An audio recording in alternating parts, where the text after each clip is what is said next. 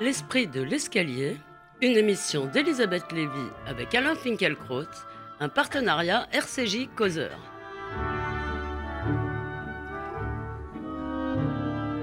Bonjour à tous, bonjour Alain Finkielkraut. Bonjour. C'est fait, la foudre est tombée sur l'Angleterre. C'est ce qu'on peut penser à la lecture de certains titres de la presse cette semaine. Anarchy in the UK titre le vénérable économiste qu'on a connu plus british. Et toute la semaine, le monde a décliné les fléaux qui s'étaient abattus sur le Royaume-Uni en général et sur les Brexiteurs en particulier.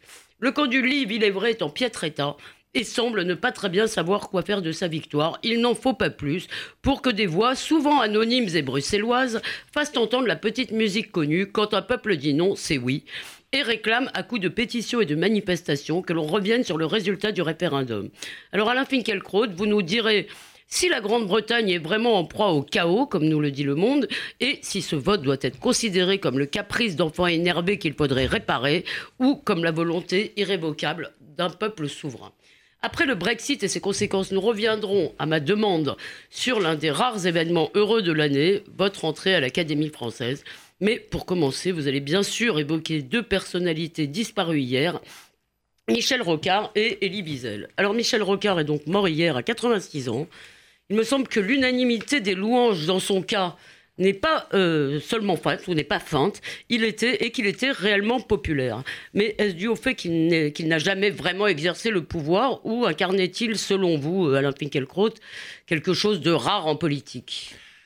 Alors, euh, je dois dire d'abord que Michel Rocard, c'est une part de ma vie. Euh, à l'automne 1980, avec quelques amis, nous nous sommes réunis. Nous avons fondé une sorte de groupe de Ah, discussion de travail.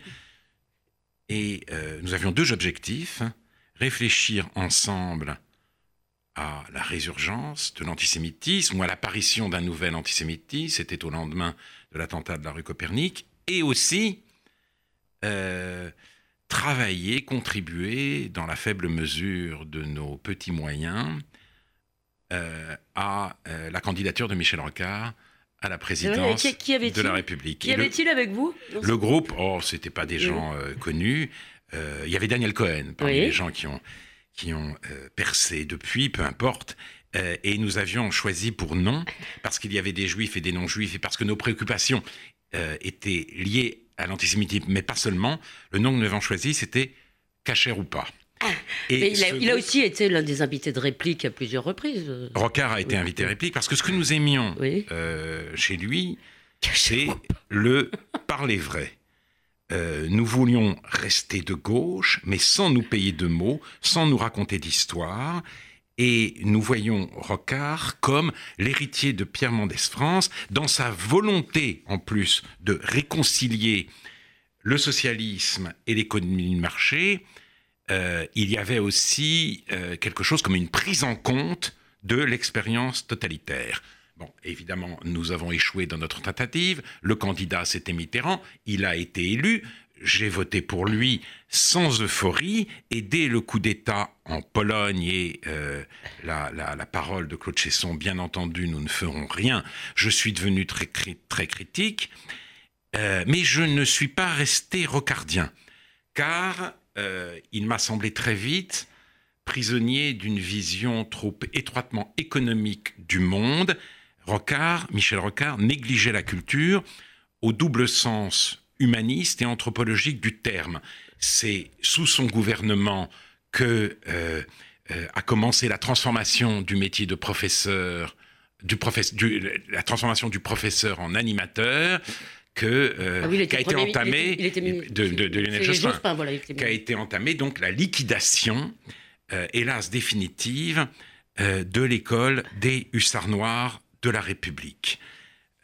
Et, et vous l'avez déjà interpellé euh, sur oui, ces, je, sur ces questions dans ça, réplique ça- ça mais, m'est- mais cela dit, tout de même, est-ce qu'il n'y a pas quelque chose d'un peu presque triste dans le fait que nous nous ébahissions parce qu'un homme politique est intègre Parce Non. que c'est aussi Il- ça qui est salué. Oui, alors, ben, bien C'est- entendu, C'est l'intégrité de ses convictions. Non, il, y avait quelque chose euh, chez lui, si vous voulez, qui tranchait avec les louvoiements de François Mitterrand. Nous saluons sa rectitude. Alors, j'en ai, pas Oui, terminé pardon. avec la question culturelle.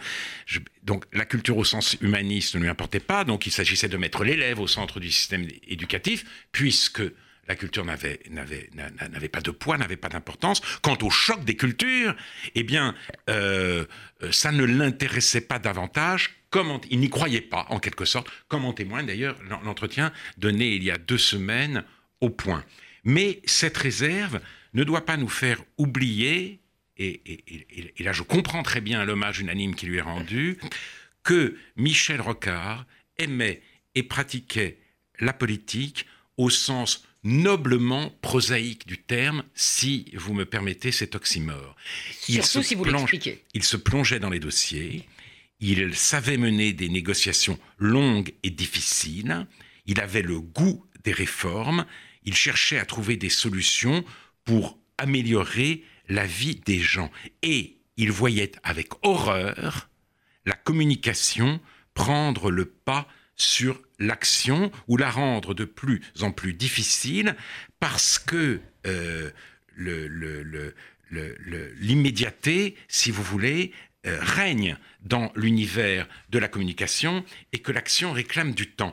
Et j'ai apporté ici un texte, un article magnifique de Michel Rocard intitulé Gouverner, métier impossible, alors il dit d'abord, je, voudrais en citer deux phrases. Très bien. Nos cultures politiques occidentales ne traitent pas le compromis avec la noblesse qu'il mérite. Il voulait sortir donc de la mythologie de la lutte de classe, voire comme, comme, comme, comme, comme aujourd'hui de, de la guerre civile. Et il disait ceci également, le métier de gouvernant est à mon sens le seul au monde dans lequel les qualités et talents rendant possible l'accès à une fonction soient radicalement étrangers à ceux qui sont nécessaires pour exercer efficacement la dite fonction. Pour gagner une élection, euh, eh euh, les qualités de prestance et de communication sont essentielles. Un physique ingrat et dissuasif, un excès de timidité rédhibitoire. Le gouvernant, au contraire, se doit de ne pas afficher de familiarité qui compliquerait ensuite sa décision.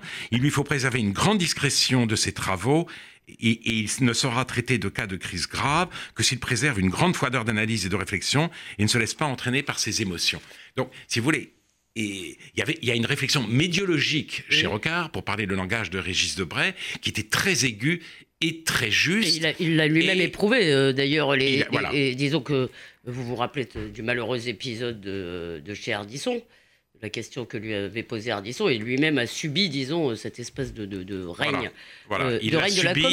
Il l'a pensé, et effectivement, il aimait la politique, il a aimé énormément être ministre de l'agriculture, si vous voulez. C'est pas le pouvoir euh, qu'il recherchait, c'était vraiment euh, la, la, possibilité de l'action avec justement cette idée que le compromis euh, euh, euh, doit, doit être restitué dans toute sa noblesse. Et donc ce n'était pas un de ces hommes aux mains blanches, mais qui n'aurait pas de main. Voilà. Contrairement à ce que j'aurais pu vous dire en début d'émission, vous m'avez fait changer d'avis.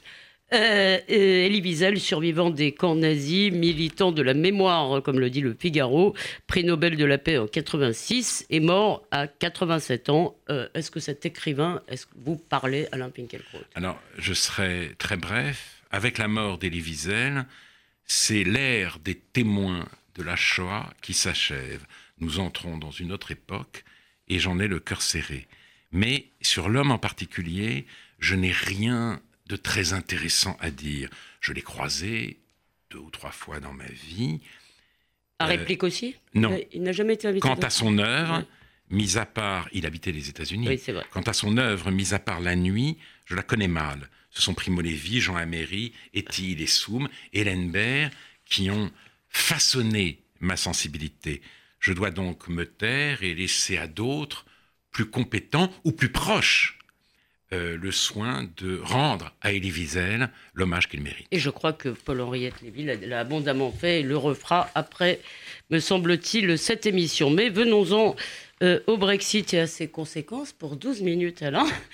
Euh, les médias ne font guère de bruit sur le fait que l'indice FTSE l'équivalent de notre 440, a retrouvé son niveau d'avant juin, de le 23 juin et sur les déclarations de patrons euh, français ou européens disant que cela ne changera rien à leur activité en Grande-Bretagne.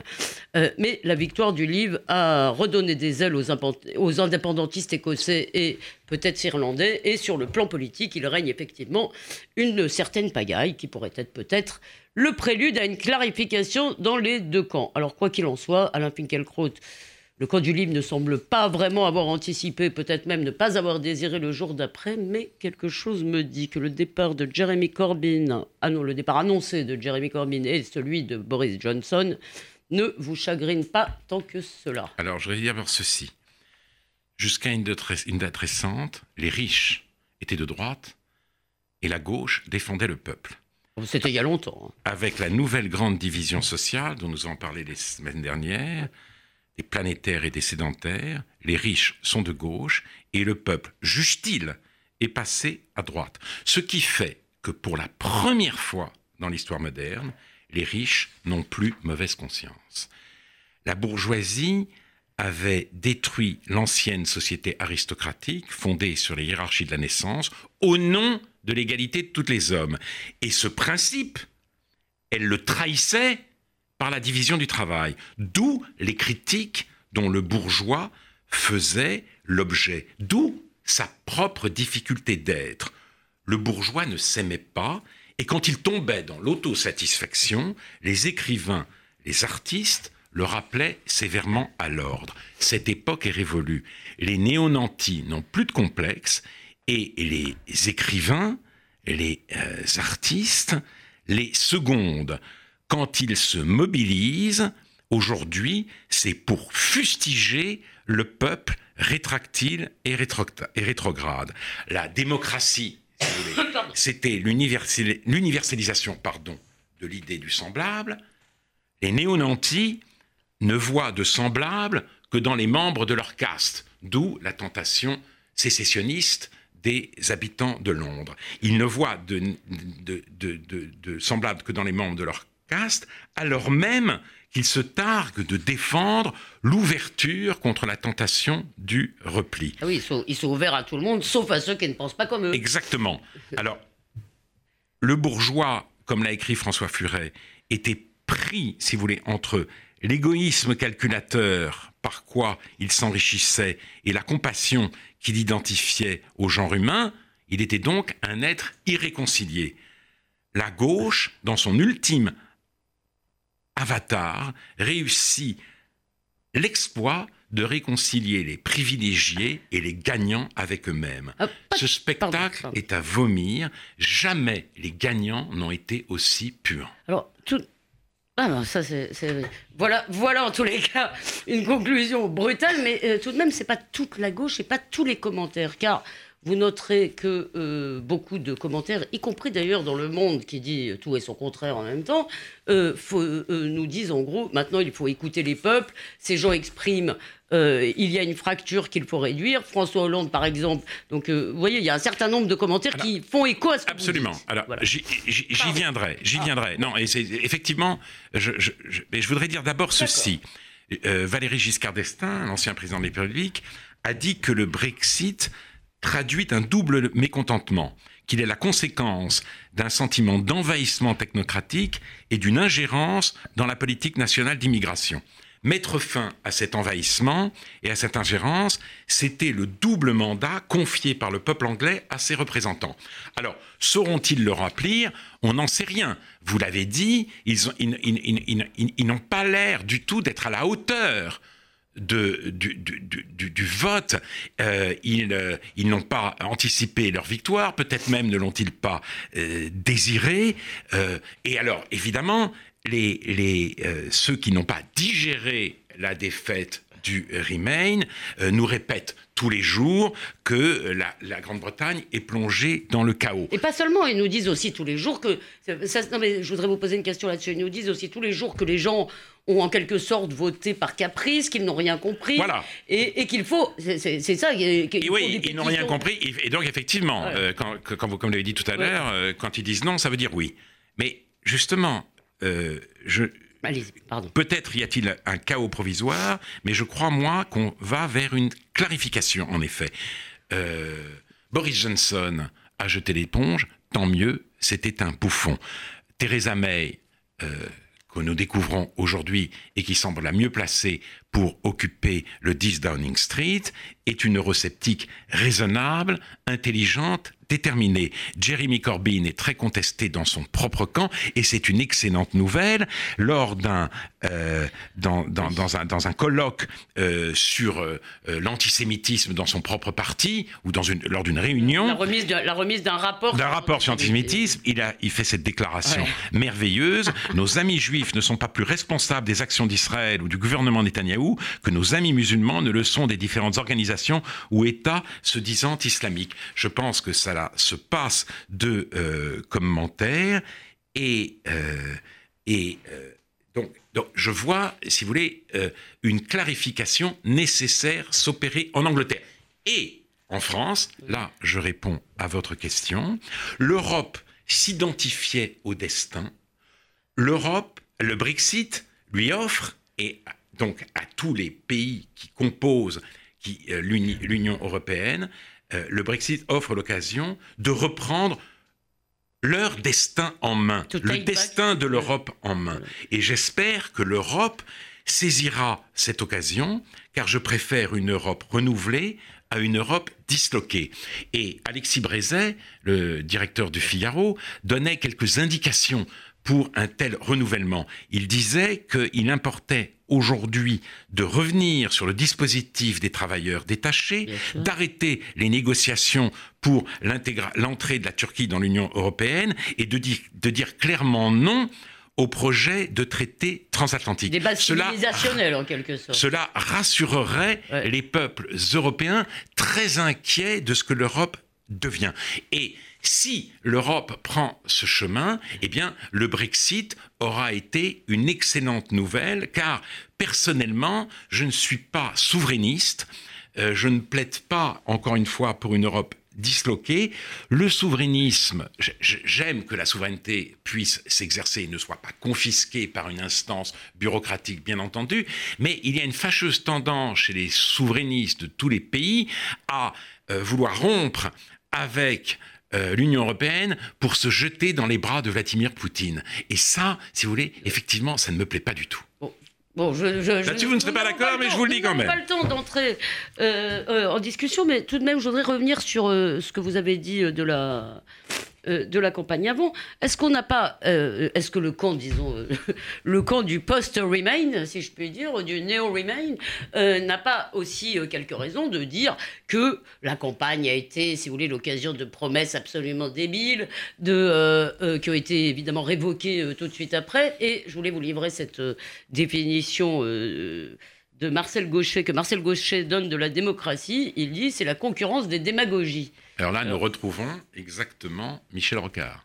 Michel Rocard s'inquiétait de cette puissance euh, décuplée, euh, de cette puissance de la démagogie augmentée, décuplée par les nouvelles technologies de la communication et de l'information. Bien sûr, euh, euh, voilà pourquoi euh, Michel Rocard était un homme irremplaçable. Mais en même temps, nous n'avons pas très bien suivi en France le débat qui a eu lieu en Angleterre. Nous avons été attentifs aux, aux exagérations, aux mensonges de Boris Johnson, mais tout ne se situait pas à ce niveau. Permettez-moi quand même de prononcer un mot qui est celui de propagande. Depuis le début, si vous voulez, il y a une telle unanimité pour le, pour le Remain, et oh, depuis le vote, si vous voulez, euh, euh, je, vous ai euh, cité les titres du Monde, j'avais fait une petite compilation. Le Monde, c'était L'Union européenne peut-elle se relever? Les 27 désemparés par le chaos britannique, les leaders du Brexit piégés par leur victoire, la semaine folle qui a fait chanceler le Royaume-Uni. Voilà, bah, donc vous avez tout dit. Donc, on n'a pas non plus, si vous voulez, accordé de place aux arguments rationnels des partisans du livre. Or, je crois que ces arguments existait. Et désolé, pardon de faire de la publicité, mais Laetitia Stroche-Bonnard fait un très bon article dans le prochain Causeur où elle explique justement qu'il y a eu une campagne intellectuelle aussi euh, des arguments euh, pour le livre, que beaucoup d'arguments étaient beaucoup plus euh, haut de gamme.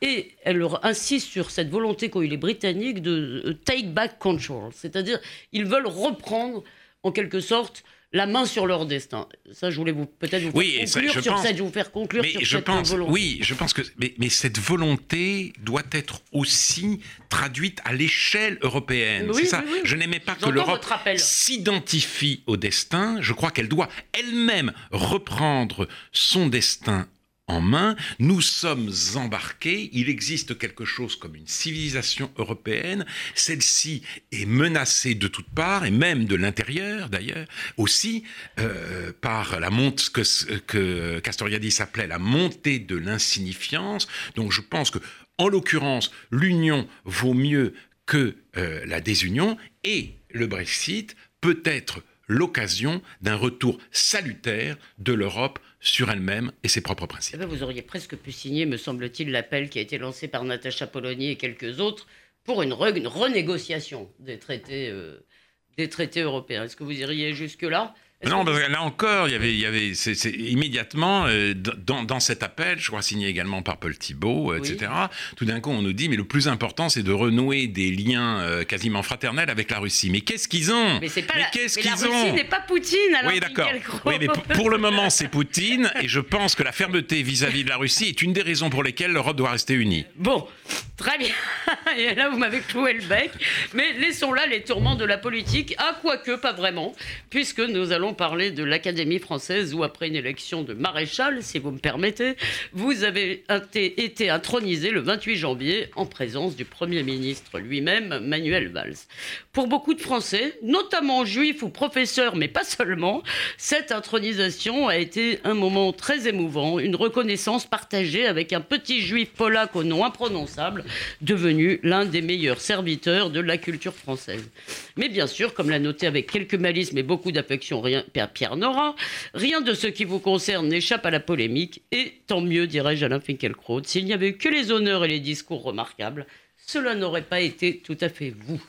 Alors quel souvenir et quel bilan, quel souvenir regardez-vous de ces quelques semaines où vous avez été, disons, vraiment un des visages de la France euh, et, euh, Écoutez, je, je, je, je ne je ne veux, je n'ai, enfin comment dire, je suis un peu gêné, j'arrive plus à parler parce que je voudrais pas que que euh, euh, la saison se termine sur un moment comme ça de célébration ou de complaisance. Mais et si je veux vous célébrer moi Alors non, mais moi j'ai entendu quelques, j'ai vu quelques semaines euh, après cette élection à la télévision une émission sur laquelle je suis tombé par hasard et que je regardais comme malgré moi. C'est une émission de Mireille Dumas avec des hommes politiques et leur rapport à la chanson. Alors on voyait Raffarin expliquer de manière très drôle, il faut bien le dire, son amour pour Johnny Hallyday, et, euh, ah etc.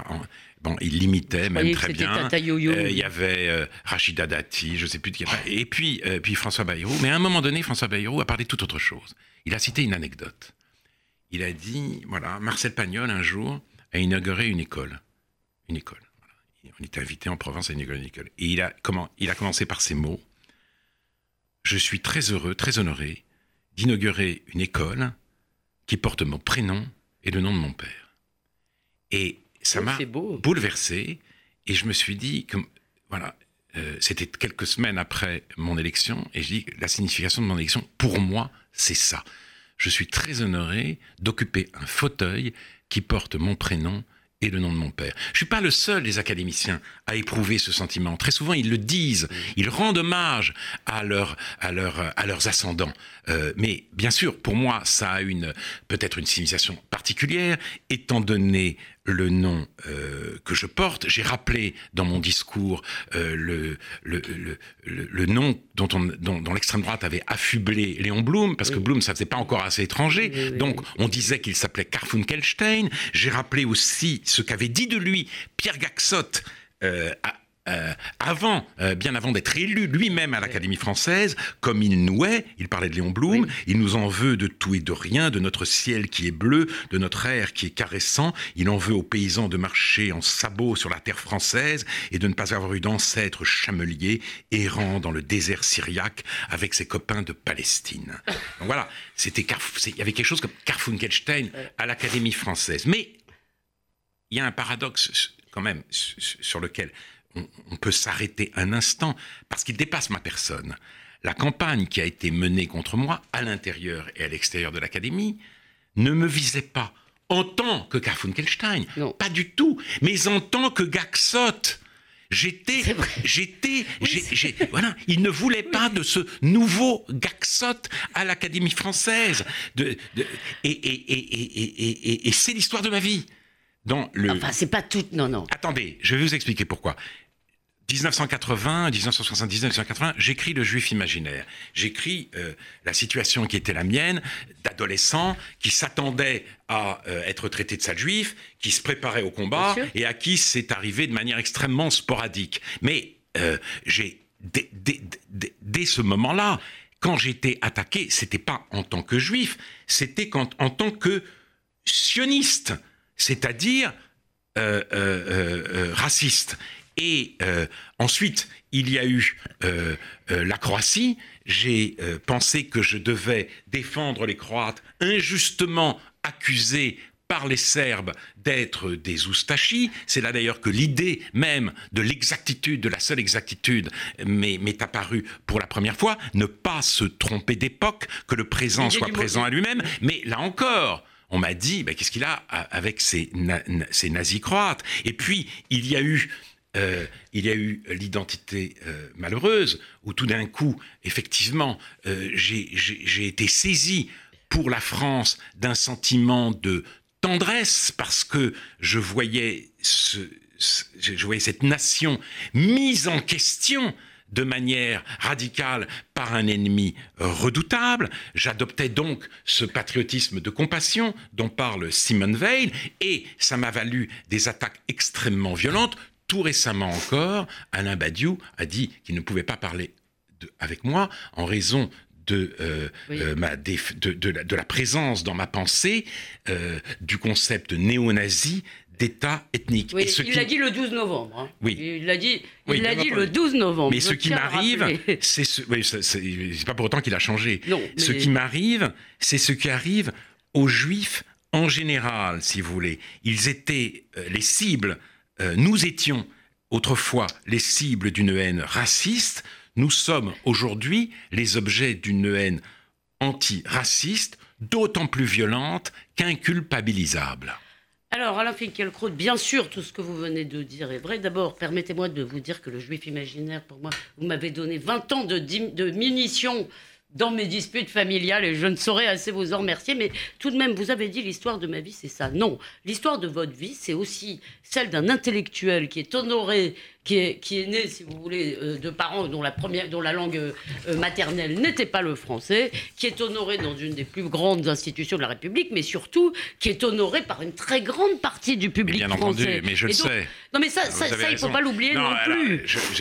ça veut dire que quand je dis c'est l'histoire de ma vie, cela veut dire que euh, je subis un certain nombre de polémiques. Euh, et euh, je ne surestime pas, si vous voulez, mes adversaires.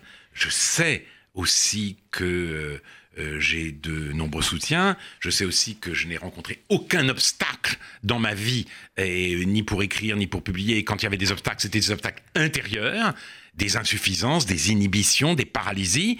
Mais euh, si je suis attaqué, c'est précisément, non pas en tant que Karfunkenstein, mais en tant que Gaxot, et cela depuis très longtemps déjà. Et j'ai voulu, à l'occasion de ce petit, cette petite récapitulation, si vous voulez, insister sur ce paradoxe, car encore une fois, il dépasse ma personne. Et encore une fois, vous avez trouvé dans vos propres écrits, puisque c'est aussi dans votre discours, une idée nouvelle qui me semble tout à fait euh, féconde pour la suite, Alain Finkielkraut, euh, même si vous n'êtes évidemment pas Gaxot.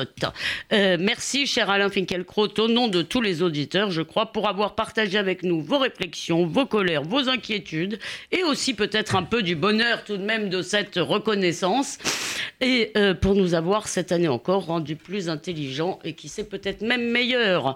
Vous avez bien mérité quelques semaines de repos, l'esprit de l'escalier reprendra donc en septembre. On pourra, en attendant, on pourra vous lire dans le numéro d'été de Causeur et vous entendre en ouverture des rencontres de Pétrarque organisées par France Culture à Montpellier. Je crois que vous dialoguerez le 11 juillet avec Régis Debray pour... Euh, Exactement, pour, pour, euh, pour les 30 ans de Pétrarque et, pour une, une euh, discussion sur la, nature, euh, la réalité actuelle du débat intellectuel. Et pour ceux qui n'auront pas la chance d'être à Montpellier, je les invite évidemment à écouter cela sur France Culture. Mais tous les shootés au Finkelkraut pourront enfin soigner le manque en réécoutant cette émission et toutes celles qu'ils ont ratées sur causeur.fr et radio-rcj.info. Donc, bonnes vacances à vous, euh, cher Alain Finkelkraut, et à vous tous, chers auditeurs.